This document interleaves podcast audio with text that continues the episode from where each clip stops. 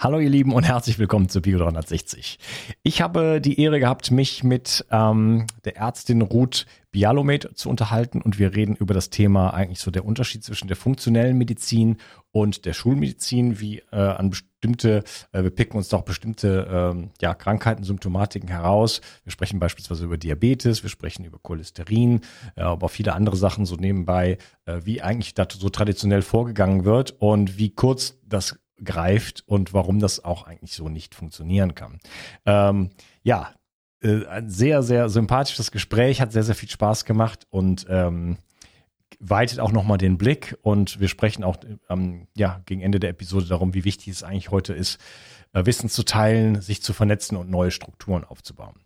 Ich halte es kurz, möchte aber kurz äh, noch ein Feedback oder zwei verlesen und zwar zu ähm, meinem Müdigkeitskongress, der gerade nochmal ähm, lief, der aber letzten Endes euch auch äh, permanent zur Verfügung steht, wenn ihr einfach auf meine Seite geht, Akademie und dann den Müdigkeitskongress. Äh, eine Ärztin schreibt mir, äh, Hallo Unkas, herzlichen Dank für den hervorragenden Kongress. Wieder sehr informativ und man merkt erneut, wie viel Herzblut du in deine Arbeit hineinsteckst. Ich bin mir sicher, dass da wieder sehr viele Menschen von profitieren können. Und äh, dann schreibt noch die Christina, Hi Unkas, äh, comment ça va?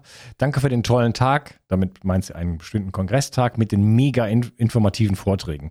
Jeder Tag ist unglaublich und es ist fast schon magisch, wie sich der Kreis schließt.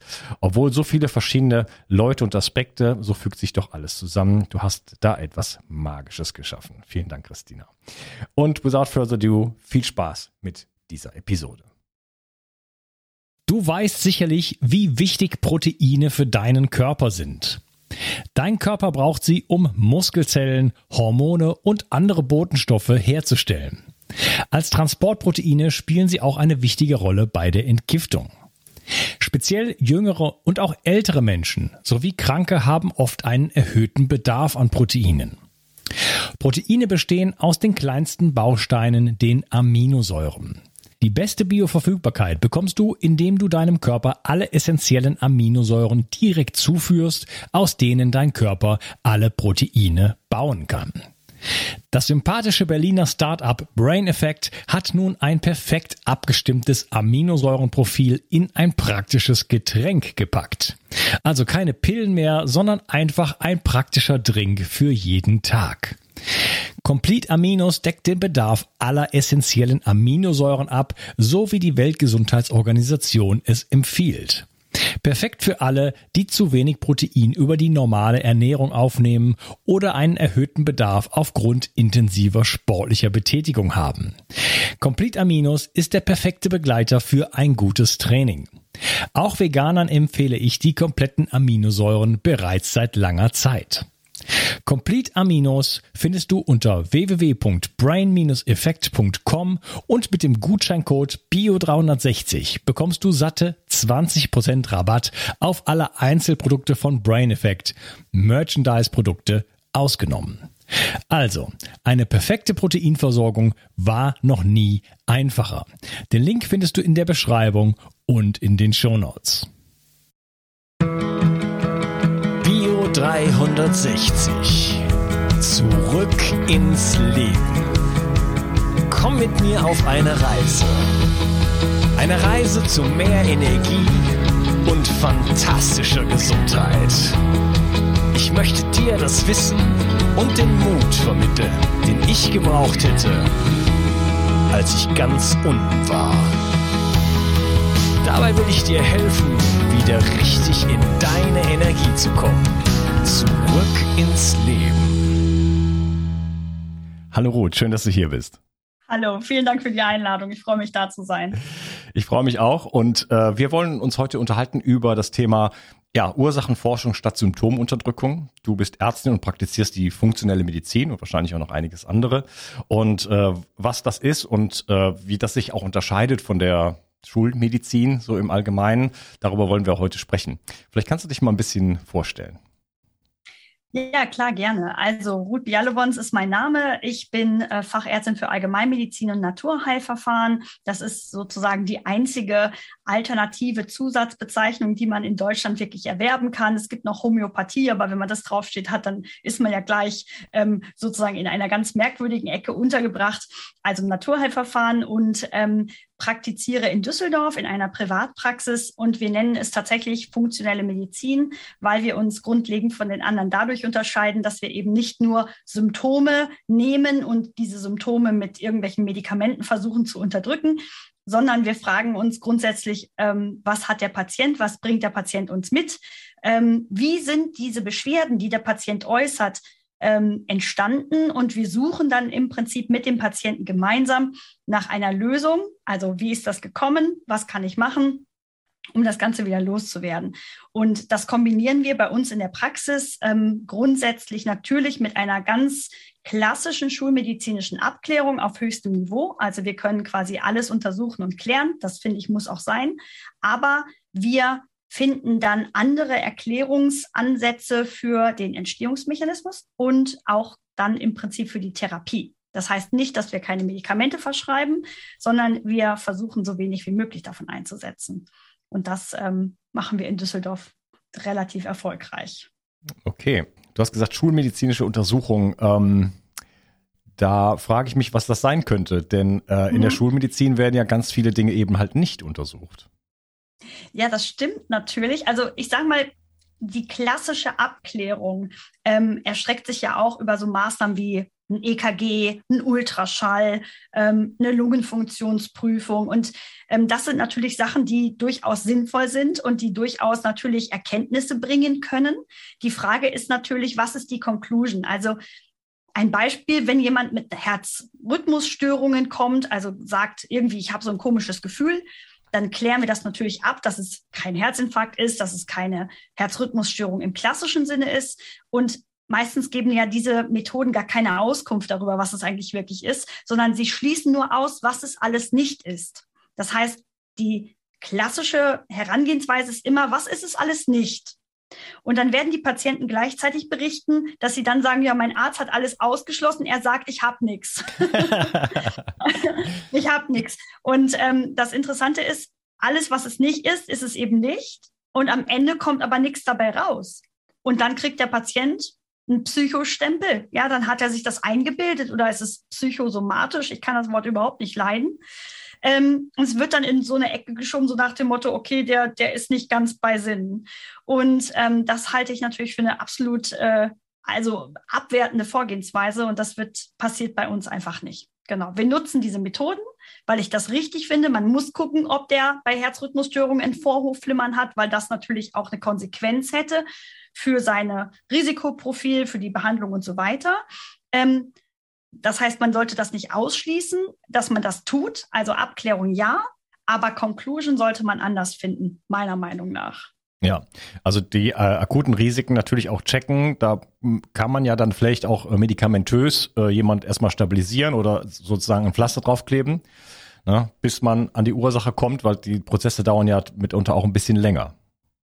Ja, genau. Das ist tatsächlich so, dass man auf die Suche geht und so eine Suche kann mitunter, je nachdem, wie komplex das Beschwerdebild ist oder wie lange das schon besteht oder ähm, wie viel Geschichte der Patient auch mitbringt, einfach ein bisschen dauern. Und grundsätzlich geht es immer nach dem Prinzip, also treat first what kills first. Wenn jemand jetzt sozusagen eine akute Depression hat und kurz davor ist, vom Dach zu springen und wir behandeln ihn nicht, dann ist das natürlich grob fahrlässig die, die, der grundsätzliche Plan oder sozusagen das grundsätzliche Ziel, was bei uns immer dahinter steht, ist aber langfristig, den Patienten von seinen Medikamenten zu befreien ähm, und ihm andere Wege aufzuzeigen, die dazu beitragen, dass er sozusagen gesund leben kann. Ne? Also eine akute Depression muss behandelt werden. Ein akuter Herzinfarkt muss ja auch behandelt werden. Da sage ich nicht, oh, wir gucken mal, ob du ein bisschen zu viel geraucht hast oder Arteriosklerose hast. Das macht ja kein, also sollte keiner machen, ehrlich gesagt.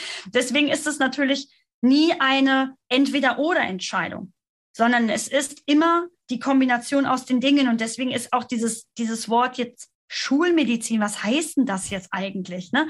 Also die, es gibt vielleicht die klassische Medizin und auf die klassische Medizin setzt sich dann das, was wir da machen, was wir funktionelle Medizin nennen, schlussendlich obendrauf. Ja, ja gut, Schulmedizin, weil sie halt gelehrt wird an den Unis, ne? Genau. Und äh, also, das ist aber ist ja auch keine ist ja auch nicht eigentlich wirklich die moderne Medizin oder die klassische ist es ja auch nicht. Wir haben ja äh, Jahrtausende von äh, Jahren alter äh, anderer Medizin sozusagen hinter uns, aber es gab ja äh, ich weiß jetzt nicht mehr, wie das hieß, aber es gab so ein Konzil irgendwo, wo quasi beschlossen wurde, das war so, glaube ich, in den 20er Jahren, dass ab jetzt nur noch quasi Medikamente gelten. Vielleicht war, weißt mhm. du, wie das heißt? Äh, weiß ich auch gerade nicht. Aber du weißt, was gesagt, ich meine, ne? Mhm, ja, genau. Und diese ganzen alten Heilmethoden, die in den Ländern praktiziert werden, also tradiertes Wissen, chinesische Medizin, die ganzen indischen Ansätze, Ayurveda und so weiter, die hatten ja danach keine Berechtigung mehr so richtig. Und das ist eigentlich komplett irre, nur weil sie quasi diesen klassischen Anforderungen aus Studiendesign nicht entsprechen. Ne, und die Frage ist, ist die doppelblind randomisierte, ähm, kontrollierte Studie das einzige Studienbild, was uns Aufschlüsse über Sachen bringt? Ne? Das, ist auch, das sind halt so grundsätzliche Fragen, die ich jetzt grundsätzlich anders sehe, als das sozusagen propagiert wird. Und du hast natürlich recht, also in den Universitäten werden diese Dinge äh, mitunter überhaupt nicht erwähnt. Aber wir sehen, und das ist total cool, dass immer mehr Studenten und junge Ärzte überhaupt keine Lust mehr haben auf dieses, ähm, auf diesen Mechanismus. Also ich finde, irgendein Symptom, diesem Symptom gebe ich einen Namen, das ist ja schlussendlich die Diagnose. Und für diese Diagnose gucke ich in einer Liste, welches Medikament dieses Symptom unterdrückt. Wir haben so einen großen Zulauf an Praktikanten, an Studenten. Wir sind Lehrpraxis der Uni in Düsseldorf, ne? Und die, die rennen uns die Bude ein, weil sie wollen dieses stupide, ich mache das so und so nicht mehr akzeptieren. Das ist spannend. Ja, und äh, sind ja dann auch einfach auf die Erfolge nicht da. Wie du schon gesagt hast, die Leute kommen dann hin, äh, alle möglichen schulmedizinischen Verfahren werden ausprobiert, äh, auch teilweise sehr teure Verfahren, auch teilweise schädigende Verfahren, Stichwort zum Beispiel MRT Gadolinium.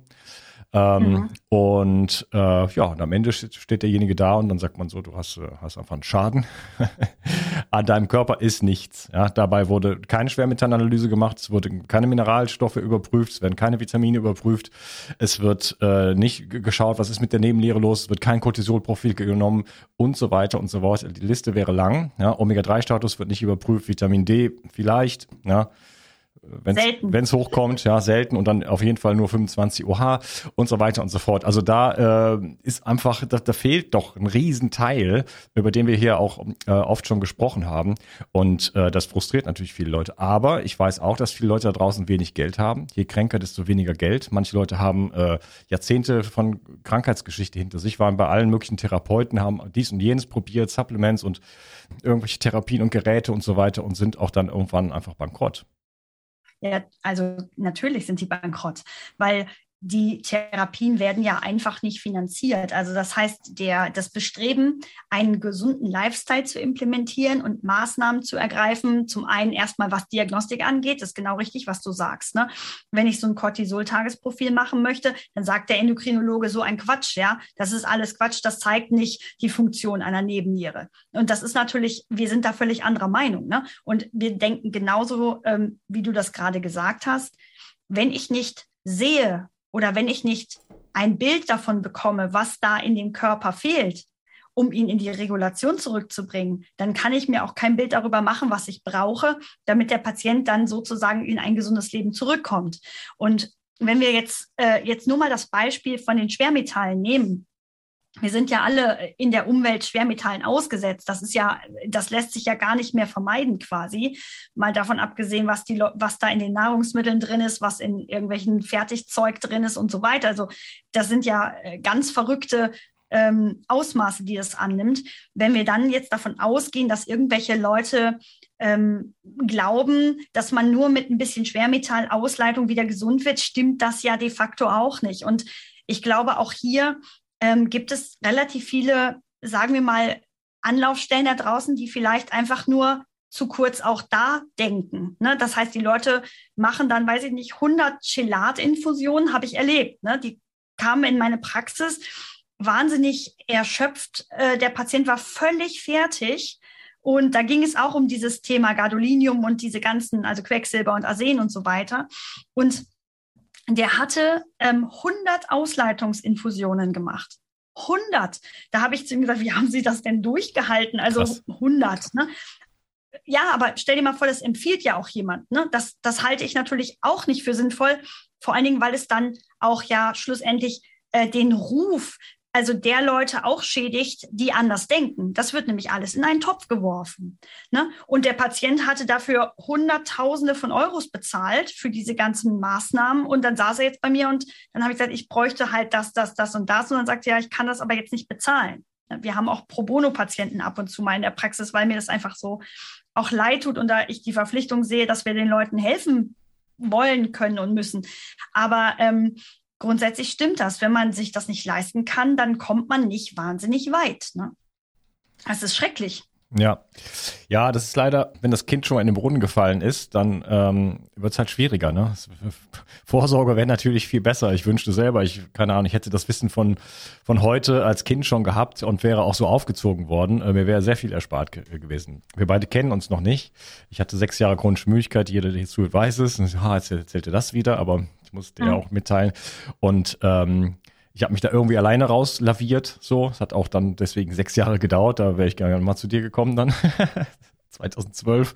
Das wäre super gewesen. Ähm, aber was am Ende halt rauskam, zum Beispiel 25 mal mehr Quecksilber als der Höchstwert, ähm, Aluminium 35 mal, ähm, Blei, Cadmium und Arsen fünfmal so hoch, ähm, mindestens vier ähm, chronische Infektionen, Parasiten und so weiter. Ja, und dann. Und da äh, war ich auch, in, da war ich auch in der Psycho-Ecke. Das haben mir ständig Leute gesagt. Also, äh, sorry, äh, du musst da mal einfach ein bisschen Motiva Motivation haben oder solche Sachen. Ne? Das ist irgendwie so Ohrfeigen. Das, das ist krass, oder? Wie man sich dann als Mensch fühlen muss, wenn man quasi seinem eigenen Gefühl selber ja traut und dann von außen gesagt wird, dass das Gefühl, was man hat, nicht stimmt. Ich sage meinen Patienten im ersten Gespräch eigentlich immer den Standardsatz: Man verfühlt sich nicht. Das Gefühl hat immer recht. Und nur weil ich nicht beweisen kann als Arzt, was hinter diesem Gefühl steckt, heißt das nicht, dass das Gefühl nicht existiert. Das heißt hm. nur, dass ich nicht weit genug bin, ich weiß nicht äh, äh, genug weiß, um zu zeigen, dass das, was der Patient fühlt, genau sich auch auf irgendeiner Ebene abbildet. Ne? Weil eine Funktionsstörung im Körper ist unserer Meinung nach ganz klar ähm, ein, ein Mangel an Regulationsfähigkeit. Und ich bin davon überzeugt, ein Körper will gesund sein. Ein Körper will funktionieren.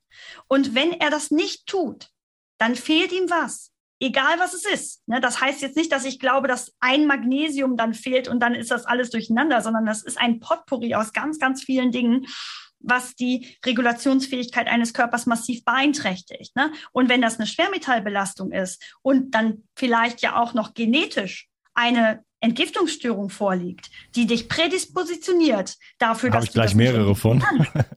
ja, genau. Ne? Also untersucht ja wieder keiner. Ist zu teuer, interessiert niemanden. Aber wenn ich jemandem Gadolinium gebe in einem, Magne in einem MRT und das vielleicht sogar dreimal, und der Mensch hat aber auf allen Ebenen in der Entgiftung eine genetische Deletion oder Prädisposition, dass er es nicht so gut wieder rausbringen kann, ich weiß das ja aber als, als normaler Arzt ja eigentlich nicht, dass sowas überhaupt existiert. Ähm, dann mache ich dem Patienten eine Krankheit, ohne dass ich das natürlich irgendwie wollte, und nehme ihn danach noch nicht ernst. Das ist doch schlimm. Ne? Also das ist was, was mich äh, wahnsinnig macht, muss ich ganz ehrlich sagen, und was natürlich mich auch angetrieben hat, ähm, diesen Weg zu gehen, den ich jetzt gehe, weil meine eigentliche Frage hinter allem ist immer, warum? Ne? Warum ist das so? Wieso behaupten die, dass das hilft? Wieso? Wie soll das funktionieren? Und nachdem ich dann quasi, ich sag mal vorsichtig, in Deutschland alle offiziell verfügbaren Ausbildungssysteme durchlaufen hatte, wo es meiner Meinung nach auch relativ viel Bedarf gibt, das nochmal zu optimieren, was da angeboten wird, weil die meisten von diesen Ausbildungen machen irgendwie so auch monothematisch. Der eine glaubt, man heilt alles mit Coenzym Q10, ja, der nächste glaubt und so weiter. Und bin ich, bin ich ja nach Amerika gegangen quasi, also nicht körperlich, sondern äh, digital und habe dann an der sogenannten School of Applied Functional Medicine eben dieses Thema Functional Medicine studiert und die gehen das völlig anders an. Die gehen quasi ähm, in so einem Hands-on-Prinzip ähm, vor, wo man wirklich lernt, wie wende ich das an, welche Fragen stelle ich, wie hinterfrage ich das, wie bringe ich das alles zusammen, wie kann ich vielleicht ähm, einschätzen, da, ob diese Schwermetallbelastung für dich jetzt wirklich ein Problem ist oder nicht, weil wir alle haben Schwermetalle im Blut. Warum ist das für den einen quasi das Ende und es führt in diese Erkrankung? Und warum kann der andere damit besonders gut umgehen? Das sind doch die Fragen. Und da gibt es ja keine Standardlösung. Ähm, so machen wir das mit allen, weil wir sind ja nicht alle gleich. Und das ist ja auch wieder was, was in der klassischen Sichtweise nicht berücksichtigt wird. Und das ist übrigens auch das, das warum ich diese Studiendesigns so schwierig finde. Da werden immer junge, gesunde Männer untersucht. Aber was ist denn jetzt mit der jungen Frau, die noch mitten in dem Hormonzyklus steht? Was ist mit der alten Oma, die eine Nierenschwäche hat? Was ist mit dem alten Herrn, der schon 83 Medikamente einnimmt? Das wird doch gar nicht berücksichtigt. Und wieso kann ich dann darauf schließen, dass jemand, der 30 fit gesund ist, Frage ist, ob er das wirklich ist, ne? ähm, ob ich diese Information dann wirklich auf die anderen übertragen kann? Das ist doch Quatsch. Ne? Also es macht doch keinen Sinn. Und das, das regt mich halt auf. Also das ist halt so mein, ne, das ist das, was mich triggert. Ja, ich spüre auf jeden Fall deinen Enthusiasmus, das finde ich super. Ich habe dich bei dem 4G-Kongress gesehen und da ist mir das aufgefallen. Da habe ich dich sofort angeschrieben, du hast sofort geantwortet, super. Ja, habe ich mich total gefreut. Weil ich meine, das, das Ding ist, das heißt ja nicht, dass wir alles können und alles wissen. Weil wir sind ja gerade erst am Anfang dieser ganzen dieser ganzen Verständnisse. Also was macht das überhaupt? Diese ganzen biochemischen Prozesse. Ähm, wie hängt das miteinander zusammen? Wir sind ganz am Anfang. Wir müssen einfach einsehen, dass wir ganz viel nicht wissen und dass wir einfach überhaupt nicht die sind, die alles wissen können. So und dann quasi, sage ich jetzt mal blöd zu behaupten, Coenzym Q10, äh, das macht die Mitochondrien wieder heile, ist ja auch komplett vermessen, weil die Komplexe, die dahinter hängen, die sind so diffizil, dass man sich dann darüber Gedanken machen muss, was mache ich? Auf der einen Seite, welche Maßnahmen kann ich ergreifen? Aber auf der anderen Seite ja schlussendlich auch, womit füge ich dem Menschen jetzt auch keinen Schaden zu? Und das muss man halt einfach wissen oder sozusagen immer wieder neu validieren. Mache ich das noch richtig? Bin ich noch auf dem aktuellsten Stand der Wissenschaft? Ne? Also ein gutes Beispiel ist das Thema Inulin diese löslichen Ballaststoffe, diese Präbiotika. Ne? Jahrelang wurden die empfohlen für Patienten mit Reizdarm, mit, mit Darmbeschwerden und so weiter als lösliche Ballaststoffe. Jetzt ist aber das Problem, dass die neuesten Daten sagen, dass dieses Inulin in hohen Gaben als Monosubstanz die Entstehung von Leberkrebs fördert.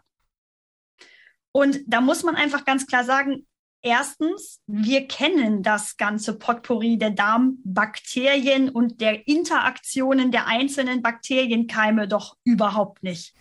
Wie kann ich dann sozusagen davon ausgehen, dass eine Monosubstanz, die in der Natur ja gar nicht als Monosubstanz existiert, sondern die wird ja hergestellt, dem Körper keinen Schaden zufügt? Nur weil das Pflanzen sind, heißt das noch lange nicht, dass das uneingeschränkt gesund ist. Ja. Ich sehe, wir kommen aus derselben Ecke, dass das uneingeschränkt gesund ist. Ja. Junge. ja, ja äh, da bin ich, da bin ich ganz, da bin ich ganz bei dir. Das sind halt aber immer so diese, wir sind halt so verkopft mittlerweile und wir, dann greift man sich irgendwas raus und sagt man, all das ist gut, das hat man jetzt in, keine Ahnung, in irgendeinem Versuch oder so mit Mäusen oder im Labor oder in der Petrischale, irgendwo hat man irgendwas gesehen und jetzt ist das gut. Monosubstanzen gibt es überhaupt nirgendwo in der Welt. Das alles, genau. jede einzelne Monosubstanz wäre hochtoxisch letzten Endes. Genau. Und ich sage dann auch immer den Leuten, es gibt ja da draußen keinen Zinkbaum oder ein B12-Schaf. Das gibt es nicht. Und warum wirkt jetzt ein Apfel tausendmal mehr antioxidativ als 1000 Milligramm Vitamin C? Pur. Weil das, die, das Zusammenspiel der Nährstoffkomposition in der Natur von entscheidender Bedeutung ist. Und deswegen bin ich auch der Meinung, eine, ich sag mal, eine Nährstofftherapie mit Monosubstanzen darf nur, wenn, wenn wir das machen, über einen ganz kurzen Zeitraum eine kurze Überbrückung geben für die Dinge, die wir überbrücken wollen. Das ist so ein bisschen, als würde ich ein Antidepressivum geben. Ja, ja, das ne? ist so, klar, wenn jemand eine Autopanne hat, äh, äh, sagen wir mal, der Reifen ist geplatzt, dann kann man den flicken und dann kann man damit dann ja. bis zur Werkstatt fahren. So, ja. ne? so manchmal genau. ist das vielleicht sinnvoll, das zu flicken. Wie gesagt, wenn das Kind in den Boden gefallen ist, schon, ähm, wenn ein richtiger Schaden da ist, dann kann es vielleicht sinnvoll sein, dass man wirklich Hochdosis irgendwas reingibt, um erstmal denjenigen ja. wieder zu stabilisieren. Das ist das, das gleiche äh, Thema mit ähm, äh, naturidentischen Hormonen zum Beispiel, ne? um jemanden einfach wieder irgendwo genau. hinzubringen, von wo er dann weiter marschieren kann. Genau. Also teile ich zu 100 Prozent diese Meinung, weil ähm, der, der vorübergehende Einsatz, also quasi der sogenannte Sudden Relief, also erstmal zu spüren, da tut sich was. Ähm, wenn ich total erschöpft bin, wie soll ich denn dann bitteschön ähm, quasi mein Leben wieder in die Hand nehmen, meine Ernährung wieder gesund zubereiten, vielleicht wieder anfangen, ein bisschen Bewegung zu machen? Wie soll ich das tun? Ja, also so viel Willpower hat niemand, dass er sich aus einem Fatigue aus dem Bett erhebt und das tut. So, also das heißt, in solchen Situationen ist es natürlich schon toll oder gut, dass wir die Möglichkeit haben, ähm, kurz und intensiv zu substituieren. Aber das ist ja keine Lösung für auf für, Dau für die Dauer, ne? für die Dauertherapie. Schlussendlich, ich sage das jetzt mal ganz abwertend, die reine klassische Orthomolekularmedizin ist auch nur eine Symptombehandlung. Und bei der Naturheilkunde ist es auch so. Die Naturheilkunde ist eine Behandlung mit Naturstoffen und die behandelt Symptome. Das heißt, wenn jemand mit einem Bluthochdruck kommt, kann ich ihm ich sage das jetzt mal ganz platt, einen Beta-Blocker geben. Oder ich gebe ihm zum Beispiel äh, irgendein Homöopathikum, was den Blutdruck positiv beeinflusst. Das Problem ist, es ist genau das gleiche Prinzip. Und wir fragen uns nie, was wir quasi dahinter nicht erkannt haben oder was dahinter steht. Wo ist das hergekommen? Ähm, wieso hat sich das überhaupt so entwickelt? Welche Prädisposition? Wie lebt er? Wie atmet er? Wie, wie, was trinkt er? Was isst er? Wie bewegt er sich? Was macht sein Familienstand? Ne, sag, was du willst. Das wird nie betrachtet. Und deswegen greifen mir persönlich diese ganzen Konzepte zu kurz. Und das reicht meiner Meinung nach nicht aus, um langfristig eine Gesundheit herzustellen. Die Gesundheit beginnt da, wo der Mensch versteht, was er für sich selber optimal machen kann, um sich gesund zu fühlen. Hm. Ja, du hast gerade gesagt, die Orthomolekularmedizin äh, ist auch eine Symptomunterdrückung. Da stimme ich dir äh, zu. Und ähm, da kommen, spielen ja viele Faktoren mit rein. Also was ist im Körper los, dass äh, beispielsweise, von mir aus, ich habe beispielsweise ein HPU, dass der Körper äh, Zink und Mangan und B6 verliert. So, ne? dann muss man in dem Fall beispielsweise supplementieren. Ja, ähm, da, also da, es können, gibt ganz viele Gründe dafür, dass wir auch heute einfach A, viel zu wenig Nährstoffe bekommen. Da kann man auf das Thema Ernährung schauen. Und da ist es halt natürlich auch schon so, dass äh, eine eine perfekte Ernährung, sage ich jetzt mal, für die allermeisten Menschen irgendwo gar nicht mehr umsetzbar ist. Ja, wir sind halt so weit, und das sage ich hier immer und immer wieder, aber wir sind so weit weggegangen von der Natur, dass unsere gesamten Lebensumstände so künstlich sind, äh, dass wir einfach die nicht nur nicht die Nährstoffe nicht bekommen, die wir brauchen, sondern viel höhere Anforderungen haben durch EMF, durch Schwermetalle, durch durch alle möglichen Sekundärkrankheiten. Das heißt, so, ja, wenn ich mit Molek Orthomolekularmedizin damit reingehe, dann habe ich ist das vielleicht eine Symptomunterdrückung, aber das Symptom ist die Welt, die wir geschaffen haben. Genau. So. Ja, total. In uns und ja. aus und außerhalb von uns. Deswegen, ähm, ähm, das ist vielleicht nicht der Idealzustand, aber man muss sich ja, ich bin immer auf der Suche nach, was ist die Lösung für den, für den realen Menschen da draußen, oder? So, das muss ja irgendwie umsetz, ja, ins umsetzbar sein. Und wie kann man es? Es ist sicherlich irgendwo ein, ein Flickenteppich. Also am liebsten äh, bitte im, im Lendenschurz durch den Wald laufen, den ganzen Tag hinter den Rehen her, herlaufen, äh, am Strand sitzen, den, den Fisch roh aufessen, sich da lieben und singen und ums Feuer tanzen. Ja, so, dann braucht man wahrscheinlich gar nichts. Aber ja, glaube ich auch. Ja, aber die, aber diese, das ist einfach äh, für die allerwenigsten Menschen äh, Realität und äh, ja, wir leben in einer relativ kranken Gesellschaft und da braucht man einfach Lösungen natürlich, die, äh, die dem Ganzen noch irgendwo gerecht werden können. Ne? Ja, also stimme ich dir jetzt absolut zu. Vor allen Dingen, ähm, dass das Problem ist tatsächlich auch, was ja auch da draußen schlussendlich nicht wirklich benannt wird, ne? Die Industrialisierung der Nahrung ist ein Riesenproblem. Das heißt, Nährstoffe wurden rausgezüchtet, die ganzen Pflanzen wachsen nicht mehr auf natürlichen Böden, nur noch auf irgendwelchen Agar-Agar-Nährstoff. Äh, äh, Platten. Das ähm, ganze Gemüse wird viel zu früh geerntet. Es wird dann bedampft und begast, damit es noch die Farbe entwickelt. Das heißt aber nicht gleichzeitig, dass es auch die Vitamine und die Mineralstoffe noch irgendwie ausbildet. Dann hat das unglaublich lange Transportwege. Das Ganze, ne, da, am Ende kommt da nicht mehr viel bei raus. Und wenn ich ähm, Vorträge über ja, über Ernährung halte, zeige ich immer so Studiendaten, ähm, der, der Nährstoffgehalt von dem Obst und Gemüse dann und dann und zu dem Zeitpunkt X. Ne? Und wie sich das prozentual verändert hat. Und das ist wirklich ganz schön erschreckend. Ähnliches ist ja zum Beispiel mit den Bitterstoffen. Wenn man sich jetzt nur mal daran erinnert, wie so ein Chicorée oder so ein äh, Rosenkohl geschmeckt hat, als man Kind war und wie das jetzt schmeckt, das ist nicht mehr die, dasselbe Gemüse, sondern schlussendlich werden Bitterstoffe rausgezüchtet, weil die Leute einfach alle süß wollen, weil sie auf Zucker sind. Ne? Und Zucker ist wie eine Droge. Das Problem ist aber, dass diese rausgezüchteten Pflanzenstoffe natürlich dazu beitragen, dass Prozesse in den Zellen nicht mehr richtig ablaufen können dann werden Tumorsuppressorgene nicht mehr unterdrückt, weil das, ne, und dann entwickelt sich daraus wieder was Neues. Und das ist halt einfach ganz schrecklich. Und was wir auch ähm, mitunter nicht ausreichend lang betrachten, ist ja der ganze ähm, epigenetische Einfluss von Nahrung. Also du hattest mit Manuel Burzler auch ein äh, Interview gemacht, habe ich gesehen. Den kenne ich ja auch ziemlich gut. Ja, und läuft, ähm, läuft gerade in diesem Moment, wo wir sprechen. Sehr gut also genau, äh, da geht es ja auch um Mikro, ähm, Nutrigenomics, ja. Also das heißt der Einfluss von Nahrung auf unsere DNA. Und das sind ja Dinge, die werden ja so abgetan, als wäre das nicht existent. Aber das ist existent.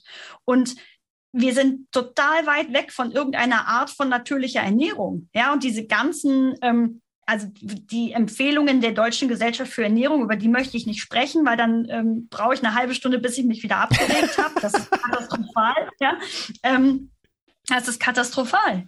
Und das, was uns quasi sozusagen dieses ganze Marketing ähm, der Nahrungsmittelindustrie eingepflanzt hat in das Gehirn, ja, unterbewusst, das ist ja krass. Und dann redet man mit jemandem darüber, dass Milchtrinken jetzt nicht die beste Lösung äh, für die Gesundheit ist. Da sagen die, aber ich brauche doch Kalzium. Ja, dann sage ich immer, wow, hat super funktioniert deine, das Marketing-System. Ne? Sagt dir, dass Milch dir Kalzium gibt, ist natürlich kompletter Irrsinn. Ja, stimmt nicht. Gibt auch gute Sachen, äh, Untersuchungen dazu, die, die das eben zeigen. Aber so, so ist das. Und ich glaube, ehrlich gesagt, ähm, wir brauchen mehrere Dinge, um das Ganze in irgendeiner Form positiv zu beeinflussen und das Ganze in irgendeiner Form auch aufzuhalten. Und das muss da anfangen, wo Kinder in, in, sagen wir mal, in den öffentlichen Bereich gelangen, also Kindergärten, Tagesmütter, Schulen. Was die da zu essen servieren, ist das allerletzte. Mhm. Wir wollen nicht über das Essen im Krankenhaus sprechen. Ist das nicht vielleicht besser, besser geworden? Ich bin ja in den 70er Jahren aufgewachsen und ich weiß noch, was es mhm. da so gab. Zum Beispiel, ich erzähl mal was. In meiner Schule gab es ein, ein Bütchen, sagt man bei uns, so ein Kiosk, der wurde vom Hausmeister mhm. gemacht und da gab es eigentlich mhm. nur Schokowaffeln das, das Beste, was da war, war ein weißes Brötchen mit, mit Käse und Margarine. Äh, mhm. Ansonsten gab es da eigentlich nur, nur, nur süße Sachen und äh, in der Grundschule hat man ja dann immer schon Milch. Gab es immer Milch oder Kakao? Oder bei uns gab es dann auch noch Erdbeermilch. Also das war die dritte Alternative. Und äh, einen, einen sogenannten Durstlöscher. Das ist so ein gesüßter ähm, Eistee. Ne? Also gab es bei uns auch. Und bei meinem Sohn, der ist zwölf, der äh, ging eine Weile auf ein, äh, ein Gymnasium in Düsseldorf.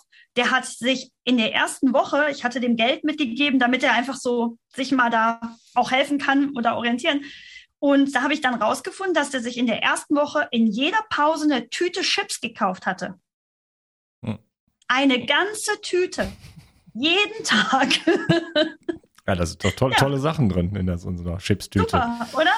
Ja. Ja, ich habe so. übrigens, äh, wo du, du hast ja schon mehrfach angesprochen, ich hatte äh, Hinweis auf einen Podcast mit äh, Dr. Hans-Ulrich Grimm, Die Suppe lügt, heißt der. Wer da Interesse hat, mhm. äh, der hat da sehr, sehr viele Bücher zugeschrieben zu diesem Thema, mit was dann für Methoden gearbeitet wird in der, in dieser ja, großen Lebensmittelindustrie. Also das ist, äh, das geht auf keine Kuhhaut sozusagen. Ja.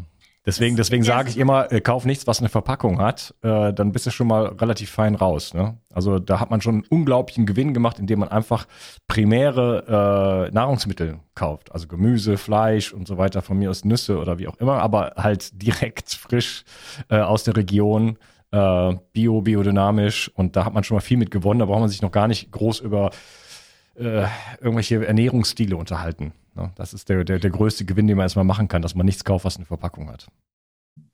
Auf jeden Fall. Und vor allen Dingen nichts, wo mehr als mindestens ein, zwei Sachen auf der Inhaltsliste stehen. Man muss das Zeug ja nur mal umdrehen. Dann glauben die Leute wirklich, ähm, sie ernähren sich jetzt vegan, um die Tiere zu schützen und dann kaufen sie eine vegane Salami. Dreh einfach nur mal das, die Packung um und schaue da drauf, was in dieser Salami drin ist. Ja, das, das ist alles, so das alles Junkfood aus meiner, also, also Seitanschnitzel und so, alles voll gepumpt mit Sonnenblumenöl. Also Sonnenblumenkernöl und, äh, und was weiß ich was für Sachen. Äh, Zucker da drin genau. in verschiedensten, Kann, also, unter verschiedensten Namen, damit es nicht so ganz oben steht und so. Ja. Ja. Also es ist, es ist wirklich eine Katastrophe. Also ich kann es äh, dann nur äh, bestätigen. Das ist wirklich krass. Und ich mache mir immer so ein bisschen, ähm, wenn ich ins, in den Supermarkt gehe, um da einzukaufen, ähm, dann gucke ich immer in die Einkaufskörbe von den anderen Leuten. Und was das Verrückte ist, also ich kann das ganz oft einfach nicht glauben, weil das kann man nicht essen. Also es ist, ich würde das niemals essen, ja. Aber dann ähm, hat sich Folgendes äh, zugetragen. Das war völlig verrückt. Ich stand an der Kasse und die Kassiererin ähm, machte, ähm, kassierte gerade so ab und zog alles übers Band. Und dann hat sie, guckt sie mich so an und sagt, Sie sind die Frau, die hier immer am gesündesten und hochwertigsten einkauft. und die hat mich trotz Maske erkannt. Und ich so, oh, okay, krass, ich ja, okay, ja, sage ich so, ist mir auch ganz besonders wichtig, dass das wirklich ganz hochwertige Nahrungsmittel sind und so weiter. Und sagt sie, also das fällt hier allen auf. Und das ist eine riesen Edeka. Eine riesen Edeka. Ja, da fällt denen auf, dass ich die bin, die die krassesten Sachen einkauft. Das ist doch verrückt. verrückt.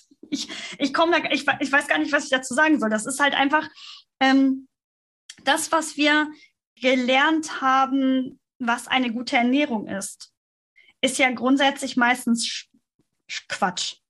Erstens, weil es die einzige gesunde Ernährung für alle Leute auch nicht gibt. Ne? Das heißt, wenn ich Haferflocken esse, habe ich danach einen Zuckerpeak, der ist überhaupt nicht gesund. Mhm.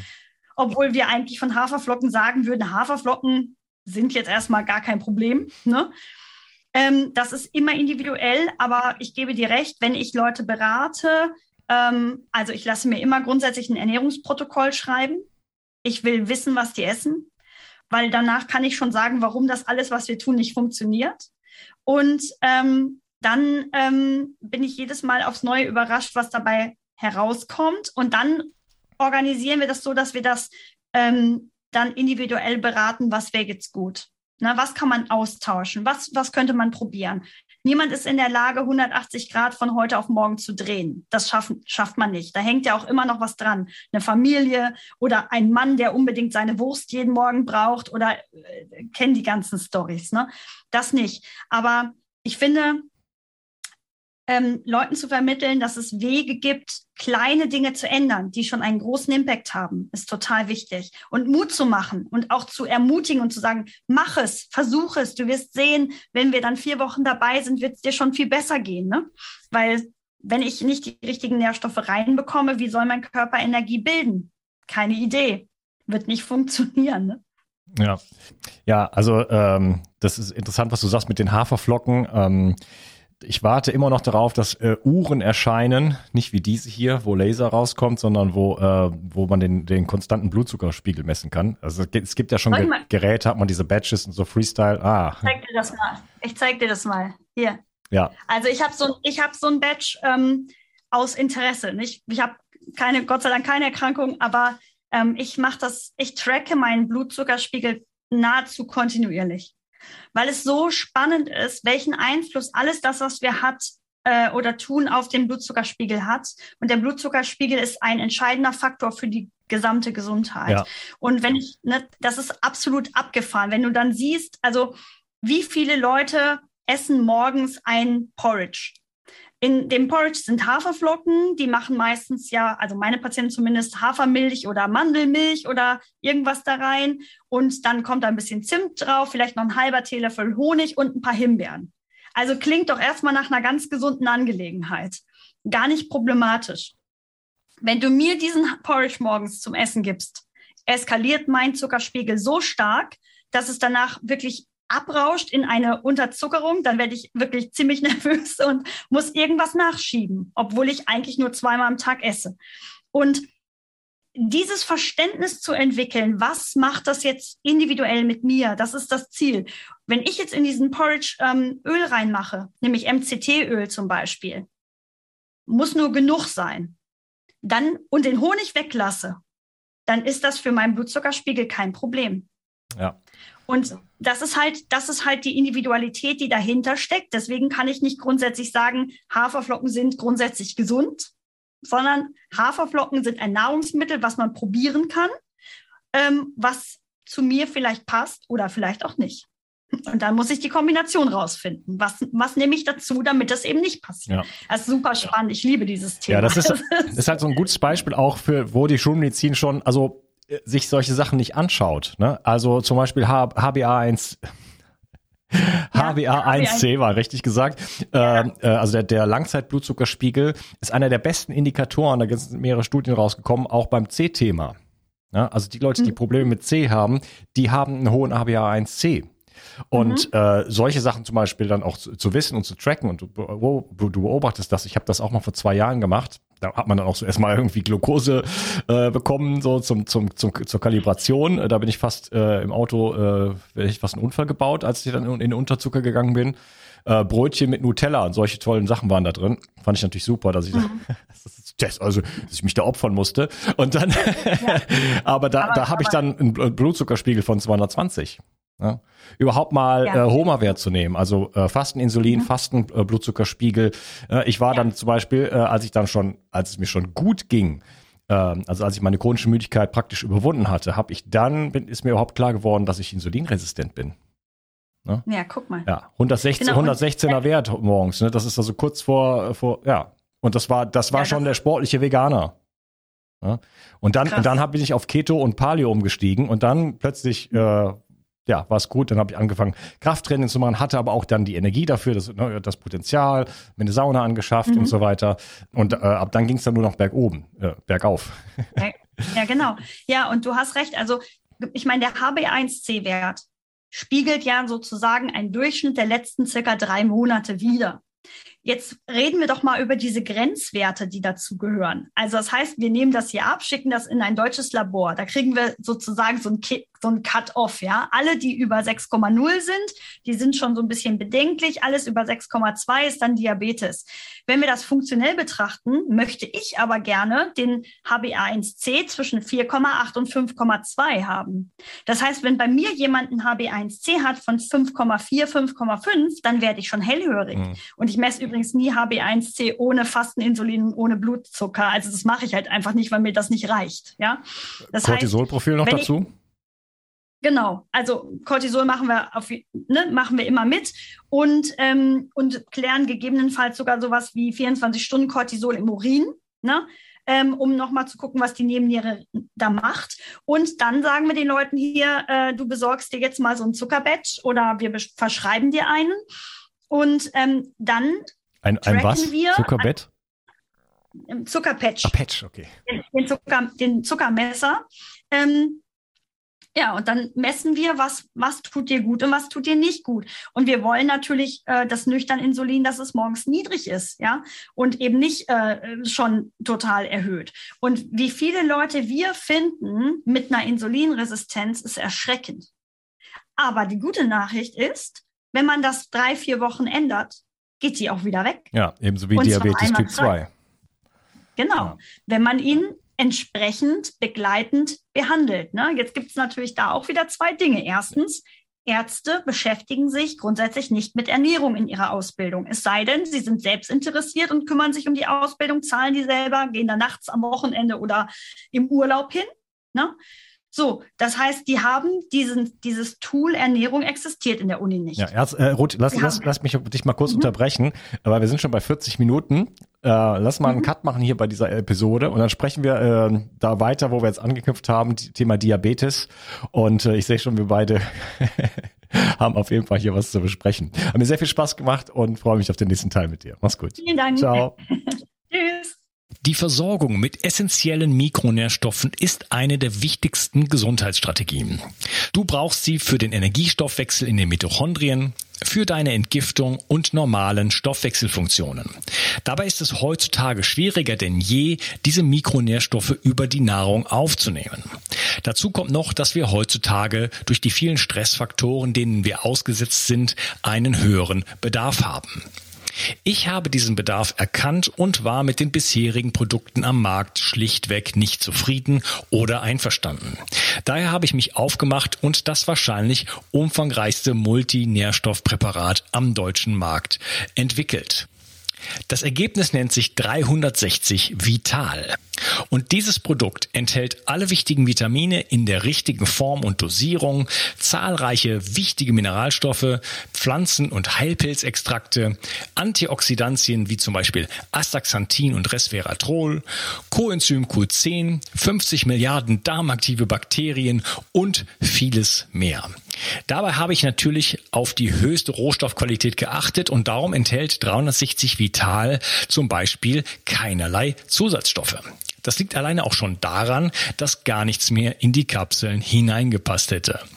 Mit 360 Vital bekommst du also eine Grundversorgung für deine Mitochondrien und aktivierst deine körpereigenen Entgiftungsfunktionen und deinen Stoffwechsel.